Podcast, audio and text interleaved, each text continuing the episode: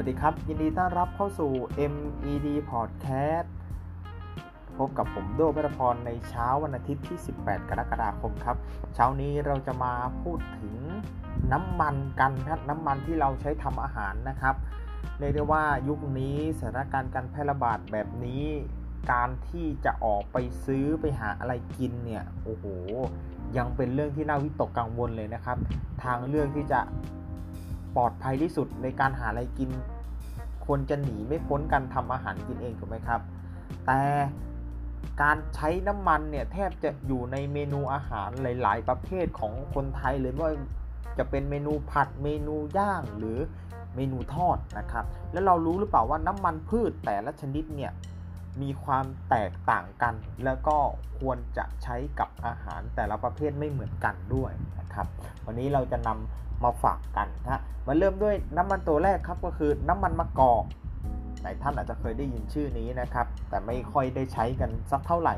คือน้ำมันที่ได้จากการสกัดของผลมะกอกมีกรดโอลีอิกนะครับที่อยู่ในน้ำมันมะกอกสามารถช่วยลดระดับคอเลสเตอรอลได้จง ช่วยลดภาวะความเสี่ยงในการเกิดโรคหัวใจ แล้วก็ความดันโลหิตได้ด้วยนะครับเหมาะสำหรับคนที่รักสุขภาพควรใช้น้ำมันมะกอกปรุงอาหารชนิดที่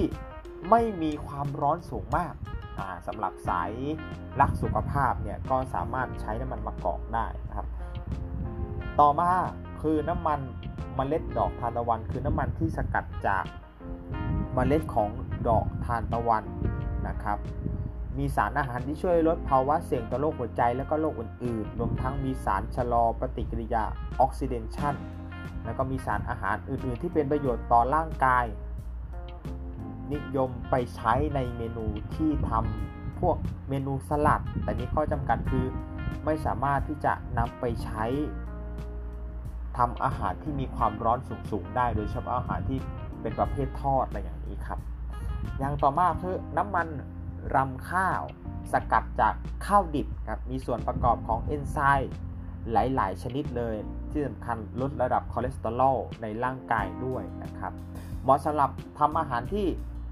ใช้ความร้อนไม่สูงมากเช่นเดียวกัน เช่นเมนูผัดนะครับเพื่อให้คงรักษาคุณประโยชน์ที่ได้จากน้ำมันลำข้าวเอาไว้เนี่ยไม่ควรใช้น้ำมันลำข้าวในการทอดอาหาร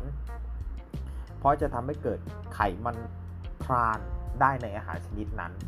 ครับ อย่างต่อมาอะเริ่มเข้าสู่น้ำมันใกล้ตัวของเราที่เราไปซื้อตามห้างสรรพสินค้ากันบ่อยๆ คือ น้ำมันถั่วเหลือง คือน้ำมันที่ได้จากเมล็ดของถั่วเหลืองนะครับ หาซื้อง่ายราคาไม่สูงเหมาะสำหรับทำอาหารที่ความร้อนไม่สูงมาก เช่นประเภทผัดนะครับ ไม่เหมาะกับการเอาไปทอดนะ หลายคนอาจจะซื้อน้ำมันขวดเดียวถูกไหมฮะทำอาหารทุกอย่าง น้ำมันถั่วเหลืองไม่เหมาะสำหรับนำไปทอดนะครับ เนื่องจากกรดไลโนลินิกนะครับที่อยู่ในน้ำมันถั่วเหลืองเนี่ยอาจจะทำให้เกิดสารอนุมูลอิสระและ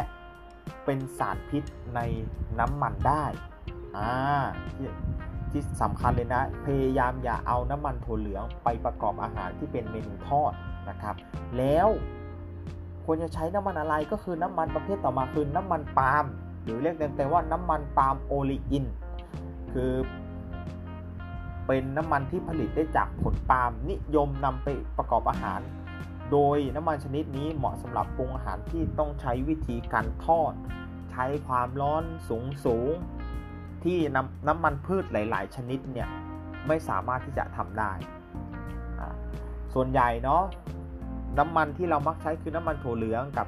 น้ำมันปาล์มถั่วเหลือง ช้ความร้อนไม่สูงประเภทผัดอะไรอย่างเงี้ยครับน้ำมันปาล์มใช้ความร้อนสูงประเภททอด พยายามแบ่งประเภท 2 หลักง่ายๆนะครับอะแล้วน้ำมันต่อมาล่ะคือน้ำมันมะพร้าวคือน้ำมันที่สกัดจากเนื้อของผลมะพร้าวมีสารต่อต้านโรคนะครับ ป้องกันการป้องกันตับจากการถูกทำลายของแอลกอฮอล์นะครับ ใครที่เป็นสาวกของแอลกอฮอล์เนี่ยสามารถที่จะ นำน้ำมันมะพร้าวเนี่ยมาประกอบอาหารเมนูทอดได้ น้ำมันต่อมาครับคือน้ำมันคาโนล่าครับคือน้ำมันที่ผลิตจากเมล็ดของต้นคาโนล่านะครับเป็นน้ำมันที่เหมาะสำหรับการประกอบอาหารที่ใช้ความร้อนไม่สูงมากเช่นเดียวกัน และน้ำมันพืชอย่างสุดท้ายครับคือน้ำมันพืชจากข้าวโพด คือน้ำมันที่สกัดจากผลของข้าวโพด เหมาะสำหรับอาหารที่ใช้ความร้อนไม่สูงมากเช่นเดียวกันแต่ไม่ควรนำมาทอดเนื่องจากมีกรดไขมันอิ่มตัว เป็นจำนวนมาก ซึ่งสามารถทำให้ก่อสารอนุมูลอิสระได้ง่ายนะครับ นี่ก็เป็นเกร็ดเล็กเกร็ดน้อยนะครับสำหรับใครที่ช่วงนี้เป็นพ่อครัวแม่ครัวต้องทำอาหารกินเอง